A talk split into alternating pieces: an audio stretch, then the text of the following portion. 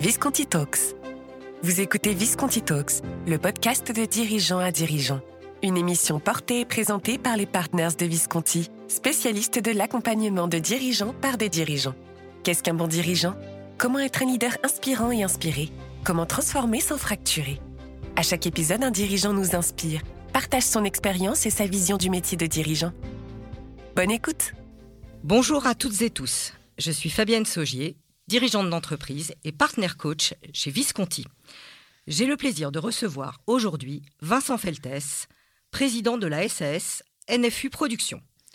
Bonjour Vincent et bienvenue dans le seizième épisode des Visconti Talks. Bonjour Fabienne, merci de m'accueillir. Alors, tout d'abord, un bref aperçu de ton parcours pour les auditeurs.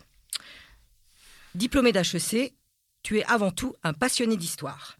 Tu fais une maîtrise d'histoire en Sorbonne, un master et un D E A d'histoire contemporaine à Sciences Po.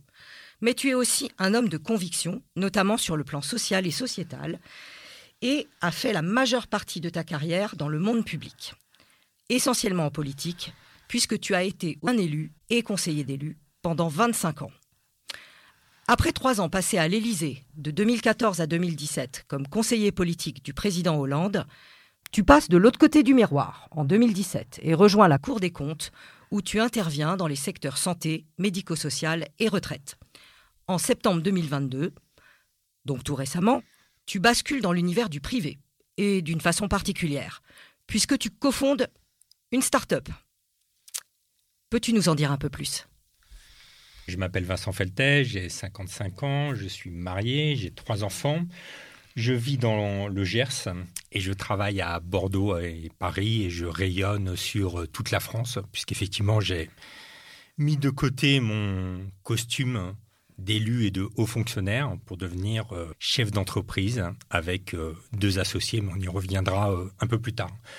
Rapidement, ma vie, donc euh, moi j'ai été euh, élevé en banlieue parisienne, en cité H L M, cité L I N D en même temps que les N T M qui habitaient un bâtiment à, à côté euh, du mien. J'ai pas eu euh, une adolescence euh, très classique, plutôt été euh, tumultueuse. J'ai redoublé, j'ai failli être orienté en lycée professionnel et je me suis retrouvé un peu par hasard en prépa H E C parce que je venais d'un milieu où on savait pas trop ce qu'étaient les études. Puis j'ai eu la chance euh, d'intégrer H E C, comme j'ai toujours un côté boulimique, hein, je faisais d'autres choses à côté, donc euh, de l'histoire, puis euh, je travaillais aussi pour euh, payer mes études. Après, j'ai été euh, journaliste, prof, chercheur, euh, porte-plume, comme on dit aujourd'hui, puis j'ai euh, commencé une euh, carrière dans le monde des collectivités locales et euh, des cabinets ministériels. En deux mille un, donc j'avais tout juste trente-trois ans, j'ai été euh, élu euh, maire d'une commune de seize mille habitants à côté de Bordeaux. En deux mille sept, hein, je suis devenu euh, président de la métropole de Bordeaux, donc euh, changement d'échelle. En deux mille douze, je suis devenu euh, député. En deux mille quatorze, j'ai rejoint euh, l'Élysée à la demande du euh, président Hollande. En deux mille dix-sept, je suis devenu euh, magistrat à la Cour des comptes et depuis euh, quatre mois bientôt, je suis euh, président de la S A S N F U Prod. Merci Vincent. J'aimerais qu'on revienne sur quelques moments clés de ton parcours euh, et que tu nous précises à la volée ce que tu en as retenu et ce que tu peux mettre à profit dans ta mission actuelle. Tout d'abord, maire de Blanquefort en Gironde de deux mille un à deux mille douze. Maire, il y a plusieurs euh, facettes. On voit toujours euh, du côté des élus euh, la facette politique, petite phrase, campagne électorale, euh, médias, qui est une facette finalement assez réduite hein, dans notre euh, activité et pour laquelle il y a assez peu de parallèles hein, avec euh, la vie euh, d'entrepreneur. Après, maire, on est quand même euh, deux, trois autres choses de manière euh, fondamentale. On est euh, un patron d'équipe, hein, aussi bien les élus, le conseil municipal que l'administration. Donc, bon, à l'époque, l'administration était juste une centaine de personnes et euh, trente-trois conseillers municipaux. On gère euh, un budget, on anime une équipe, puis on est en permanence sur cette allée-venue qui est l'hyper quotidien, parce qu'un maire, c'est celui qu'on peut aller euh, déranger en permanence pour tout. On est élu euh, pour ça. Mais en même temps, vous êtes là pour avoir un projet stratégique pour votre commune. Donc, il y a nécessité de, de conjuguer ces euh, deux échelles permanentes. Ça, c'est un aspect qui est important. L'autre aspect qui est important, c'est qu'aujourd'hui, comme l'action publique est extrêmement éclatée entre la commune, l'intercommunalité, donc en l'occurrence la métropole de Bordeaux, le département, la région, l'État, les acteurs privés, vous avez un rôle d'assemblier et d'ambassadeur de votre territoire pour faire progresser des grands dossiers, pour avoir des subventions, pour inventer des concepts, pour faire venir des ambassadeurs de votre commune. Nous, on avait organisé par exemple une opération qui s'appelait « Toute la ville cuisine ». Et j'avais lu euh, une interview du euh, chef euh, qui est devenu euh, un ami Thierry Marx, hein, que quand il aurait sa troisième étoile, il ouvrirait un kebab. Et donc, j'ai envoyé un petit mot en disant bah, « Venez ouvrir votre kebab à Blanquefort, on va faire plein de choses euh, ensemble. » Puis après, on a monté euh, plein d'opérations. Euh, on a créé une petite école de formation à la cuisine de Ruc. Donc voilà, vous avez ce côté quotidien stratégique, ce côté euh, ambassadeur, animateur d'équipe et aussi, d'une certaine manière, technicien, parce que si vous ne rentrez pas dans le détail des dossiers, bien sûr, votre administration vous aide, mais à un moment, vous avez une perte de crédibilité pour vos interlocuteurs. Et quels enseignements tu as retirés de cette période-là ? Il y a plusieurs enseignements. Il y a d'abord une espèce de, d'épaisseur humaine. Je veux dire, quand les gens vous sollicitent pour tout, quand euh, c'est vous qui annoncez à une famille qu'un enfant s'est tué euh, en moto, en, euh, c'est vous qui euh, êtes aux côtés euh, des ouvriers de Ford parce que euh, l'usine euh, va fermer, quand au contraire, vous arrivez euh, à aider une entreprise euh, à se développer, un jeune à faire des études et tout. Donc il y a tout ce matériau humain qui est extrêmement euh, important. Après, je pense que c'est plutôt euh, l'apprentissage d'une forme de leadership, hein. Euh, constituer des équipes, comme on constitue sa liste, puis après les animer, et y compris des équipes de semi-bénévoles. Il ne faut jamais oublier que sur les cinq cent mille élus qu'on a euh, en France, hein, il y en a quatre cent quatre-vingt mille ou quatre cent quatre-vingt-dix mille qui ne sont pas rémunérés ou presque pas rémunérés, qui ont une indemnité de cent euros, mais quand vous bossez quarante heures par semaine pour votre commune, cent euros, ça ne fait pas grand-chose. Donc pour résumer, on retient euh, déjà la mission à trois niveaux que l'on retrouve chez le dirigeant d'entreprise, euh, ambassadeur et gérer l'aller-retour entre le, le court terme, le quotidien et le, et le long terme, la stratégie. Et puis bien sûr, euh, la puissance du collectif hein, qui, je crois, euh, t'a porté lorsque mmh. tu étais maire. Si l'on passe euh, rapidement à Bordeaux-Métropole, où tu as assumé différentes fonctions de deux mille un à deux mille vingt, dont la présidence... Euh, de deux mille deux à deux mille quatorze. Qu'est-ce que tu retiens de cette expérience ? Alors, déjà, il y a un changement d'échelle. Euh, aujourd'hui, la métropole de Bordeaux, pour vous donner des ordres de grandeur, c'est un budget d'un milliard neuf et c'est cinq mille agents. Quoi. Et vous rajoutez à ces cinq mille agents les personnes qui dépendent de vous parce que vous êtes en délégation de service public, puisque la métropole, ça gère l'eau, les déchets, les tramways et tout, quoi. Vous êtes plutôt à huit à neuf mille agents. Donc là, vous êtes quand même sur une entreprise d'une taille euh, assez euh, importante. Puis vous êtes sur des enjeux temporels, budgétaires et financiers qui euh, changent d'échelle. Quand vous renégociez avec euh, les Suez, Veolia, Keolis, des choses comme ça, délégation de services publics, aussi bien sur les transports que sur l'eau, que sur l'assainissement, vous êtes sur des échelles temps qui peuvent aller de sept à vingt-cinq à trente ans quoi, et des échelles financières qui sont de l'ordre de milliards d'euros. Quoi. Donc euh, voilà, euh, vous avez ce changement d'échelle. Deuxième point, c'était un environnement politique un peu particulier puisque président de métropole, vous n'êtes pas élu par la population, vous êtes élu par des représentants des communes, en l'occurrence les maires et un certain nombre de conseillers euh, métropolitains.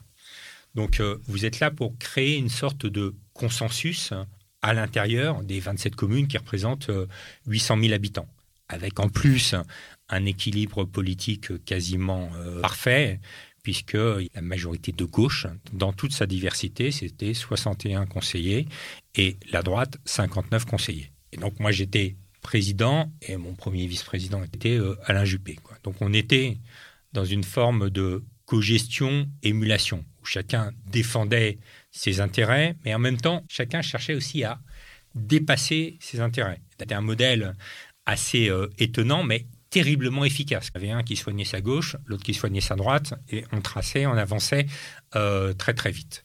Voilà. Après, il y a aussi une euh, troisième dimension, c'est que là, il fallait inventer ce qu'était la métropole. Métropole, c'est qu'ils avaient des compétences extrêmement techniques. Je les ai énoncées et les gens avaient tendance à dire « il n'y a pas de projet politique derrière ça ». Je ne dis pas de projet politicien, je dis de projet politique. Moi, au contraire, j'avais le sentiment, comme la population, qu'ils savaient qu'ils habitaient une métropole. Ils n'habitaient pas juste Bordeaux, Saint-Médard-en-Jalles, Senon ou Blanquefort. Ils savaient que ils se levaient à un endroit, qui travaillaient à dix à quinze kilomètres, qu'ils allaient chercher euh, leurs enfants euh, au sport à un autre endroit, quoi. Et donc, je disais, à un moment, il faut qu'on donne une vision stratégique globale de ça.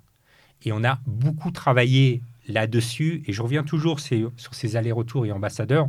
On avait créé quelque chose qu'on appelait la fabrique métropolitaine. C'était quelques élus, mais c'était surtout l'ensemble des acteurs, y compris économiques sur la métropole. Et c'est comme ça aussi qu'on a tiré vers le haut l'ensemble du territoire, avec un levier qui était euh, très puissant, qui était euh, l'arrivée de la ligne à grande vitesse à Bordeaux, puisque en juillet deux mille dix-sept, Bordeaux n'était plus à trois heures, mais que à deux heures, quoi.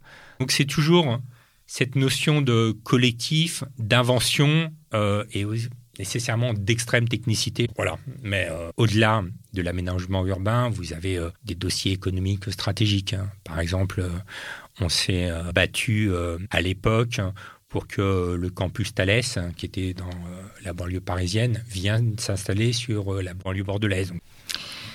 Donc, euh, ce... j'aurais tendance à dire changement par rapport à, à ton expérience de maire.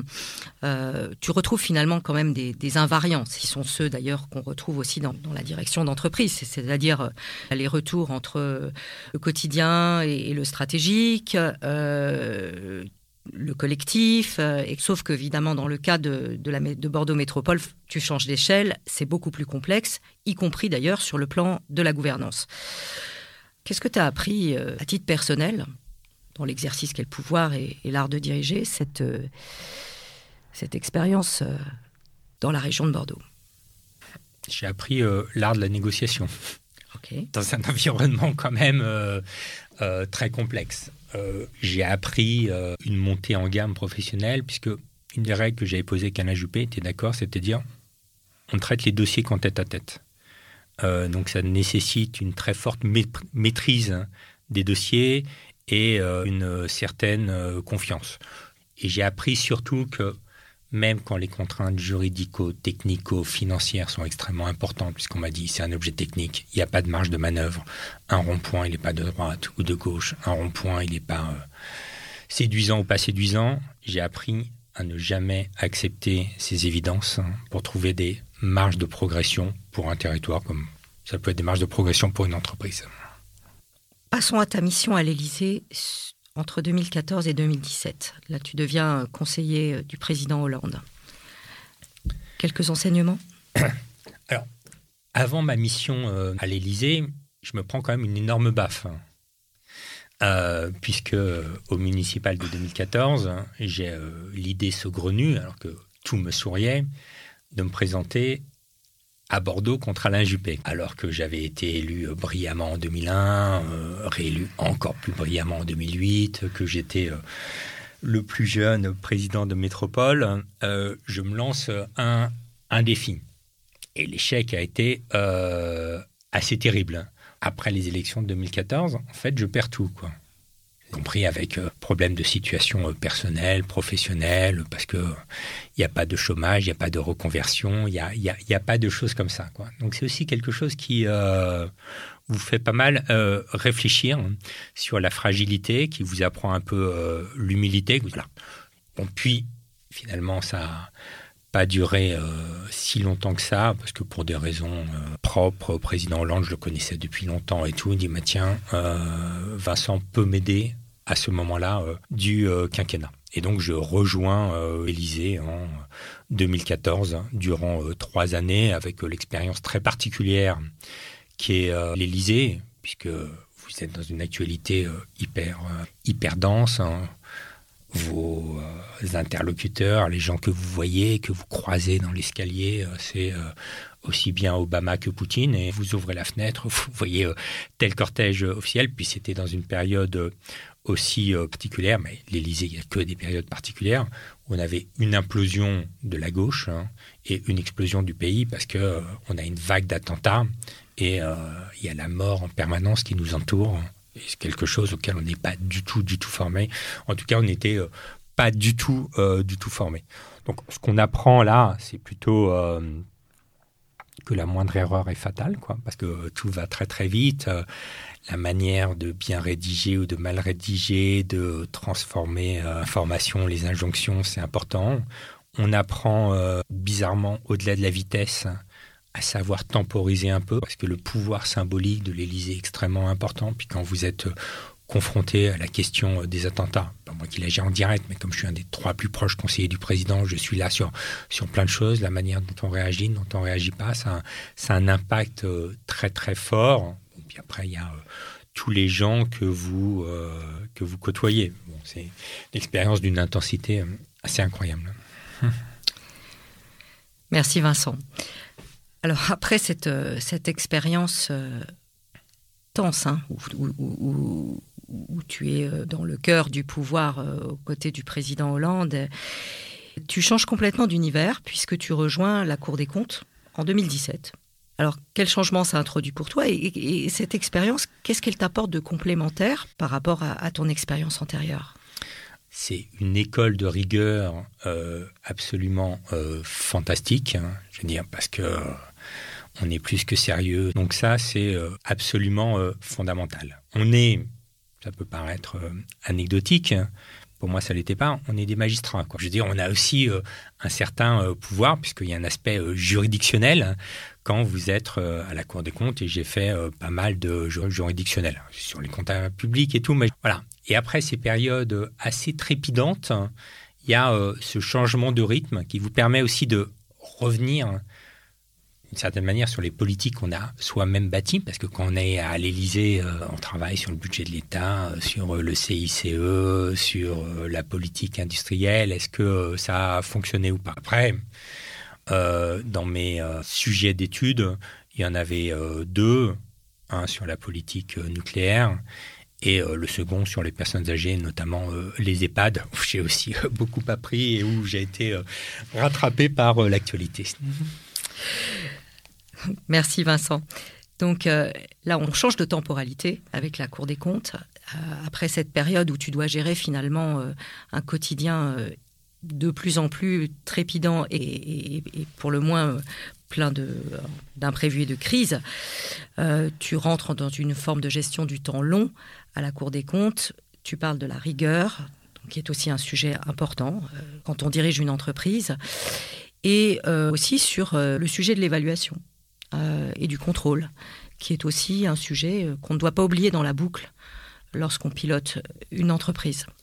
Alors, justement, puisqu'on parle d'entreprise, tu as décidé, donc très récemment, de rejoindre le secteur privé. Et alors, pas de n'importe quelle façon, tu cofondes une start-up.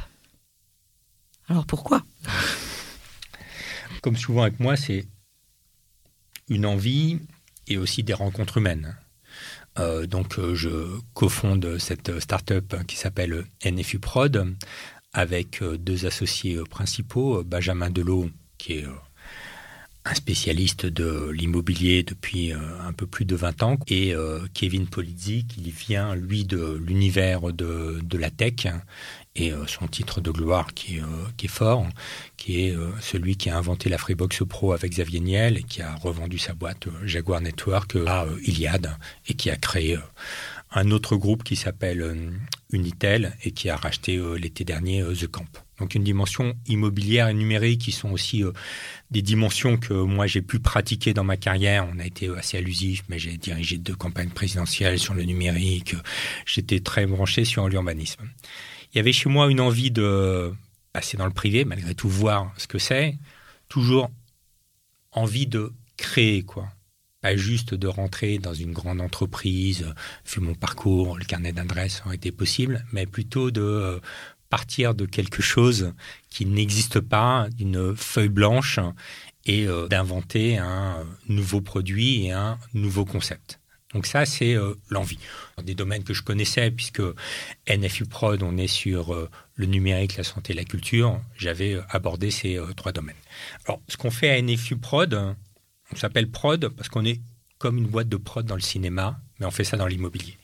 Quand vous êtes euh, une boîte de prod dans le cinéma, vous trouvez euh, le sujet, le réalisateur, les acteurs, euh, le financier, euh, vous assistez au tournage, vous faites du montage, du post-montage, de la commercialisation, de la diffusion. Nous, on fait tout ça dans le domaine de l'immobilier. C'est-à-dire qu'on conçoit des produits, je vais vous donner des exemples, on les crée, y compris on les bâtit, on fait des immeubles. Aujourd'hui, on a quinze mille mètres carrés qui sont en cours et qu'on va livrer dans les deux ans à deux ans et demi, puisque le temps de l'immobilier est un peu long. Puis après, on, on l'exploite. C'est quelque chose qui était important pour moi comme élu, parce qu'à chaque fois, vous avez l'impression de ne pas voir le bon interlocuteur. Le promoteur vous dit non, c'est pas moi, c'est l'architecte qui s'est trompé. Euh, le constructeur vous dit maintenant, moi je suis plus là, il y a juste la garantie décennale, et vous, vous avez euh, les récriminations de la, de la population. Donc être un interlocuteur unique, ça me paraissait, ça nous paraissait euh, extrêmement euh, important. Et donc euh, deux, trois exemples de, de ce qu'on fait. Là, on a été euh, lauréat d'un. Un appel à candidature de la Samoa sur euh, l'île de Nantes, hein, autour de la consolidation de la filière euh, musicale. Donc, c'est un bâtiment de six mille mètres carrés avec euh, des studios d'enregistrement, euh, du coworking, euh, des bureaux, notamment pour euh, Festel, euh, SACEM, et euh, aussi des euh, lieux de résidence pour artistes. Mais dans notre travail, on a agrégé la communauté musicale qui portait ce projet depuis euh, cinq à dix ans. On a euh, convaincu euh, les pouvoirs publics, on a trouvé les financeurs, parce qu'on est adossé euh, à une assez grosse foncière euh, nantaise euh, qui s'appelle euh, Magellan. On va construire avec euh, des entreprises de bâtiment général, puis après on va s'occuper de l'exploitation. Donc ça, c'est dans le domaine de la culture. Dans le domaine de la santé, on a euh, deux projets, un sur Bordeaux et un sur Toulouse.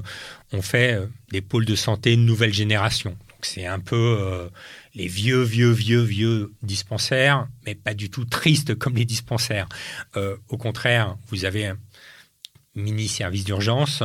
Vous avez ensuite des spécialités pour qu'il y ait des parcours de soins, mais on fait ça avec euh, l'esprit euh, du coworking, avec euh, un bout de recherche euh, en santé publique, avec euh, une approche tech extrêmement impor- importante et les systèmes d'information qui communiquent bien entre eux. Euh, on utilise les gens qui vont passer avec leurs données pour faire des cohortes de médecine générale et faire euh, du data mining qui n'existe pas en, en, en médecine de ville. Donc à chaque fois, on a euh, cette approche assez globale, hein, et avec nos euh, trois expériences. On est euh, en début, hein, puisque euh, on s'est lancé dans l'aventure le premier septembre. Hein. On est euh, là en début janvier euh, deux mille vingt-trois. Donc je, comme je l'ai indiqué, on a à peu près quinze mille mètres carrés qui sont déjà euh, dans les tuyaux. Et c'est quinze mille mètres carrés de la réflexion, de la construction et de l'exploitation. Avez-vous euh, défini votre ambition euh, pour les deux à trois ans qui viennent? Vers où vous souhaitez aller? Oui, on sait euh, assez bien euh, où on souhaite aller. Bon, d'une part, il y a un aspect euh, très organisationnel, euh, matériel. On a eu euh, des euh, premières victoires assez rapides. Il en faut d'autres sur euh, des dossiers. Puis il va falloir qu'on se staffe. Là, pour l'instant, on est juste euh, les quelques associés avec euh, une ou deux personnes euh, salariées, mais ça ne va pas suffire vu notre euh, degré d'ambition. Ça, c'est la première chose. Seconde chose, sur euh, l'aspect euh, santé, on est en train euh, d'inventer euh, une marque, hein, pour que les gens comprennent bien ce que l'on propose, puisque c'est quelque chose qui émerge. On connaît où Euh, le médecin de ville qui est dans son cabinet et ainsi de suite, ou euh, l'hôpital, les cliniques. Nous, on est sur quelque chose euh, d'intermédiaire, ce qu'on appelle aux États-Unis les outpatient centers. Donc, comment on invente ce concept qui est en train d'émerger en France et comment on montre la différenciation dans la manière de ce que nous, on va proposer aux autorités publiques, aussi bien autorités locales que les agences régionales de la santé. Donc, il y a euh, ce concept qu'on va euh, bâtir dans les euh, quelques mois, puis avec euh, passage clé, euh, y compris euh, médiatique, euh, classique dans le monde de la santé et euh, dans euh, le monde de euh, l'immobilier. faudra qu'on qu'on affine bien notre degré d'ambition pour à la fois euh, ne pas se reposer, mais c'est pas du tout notre genre, et pas non plus euh, exploser en vol.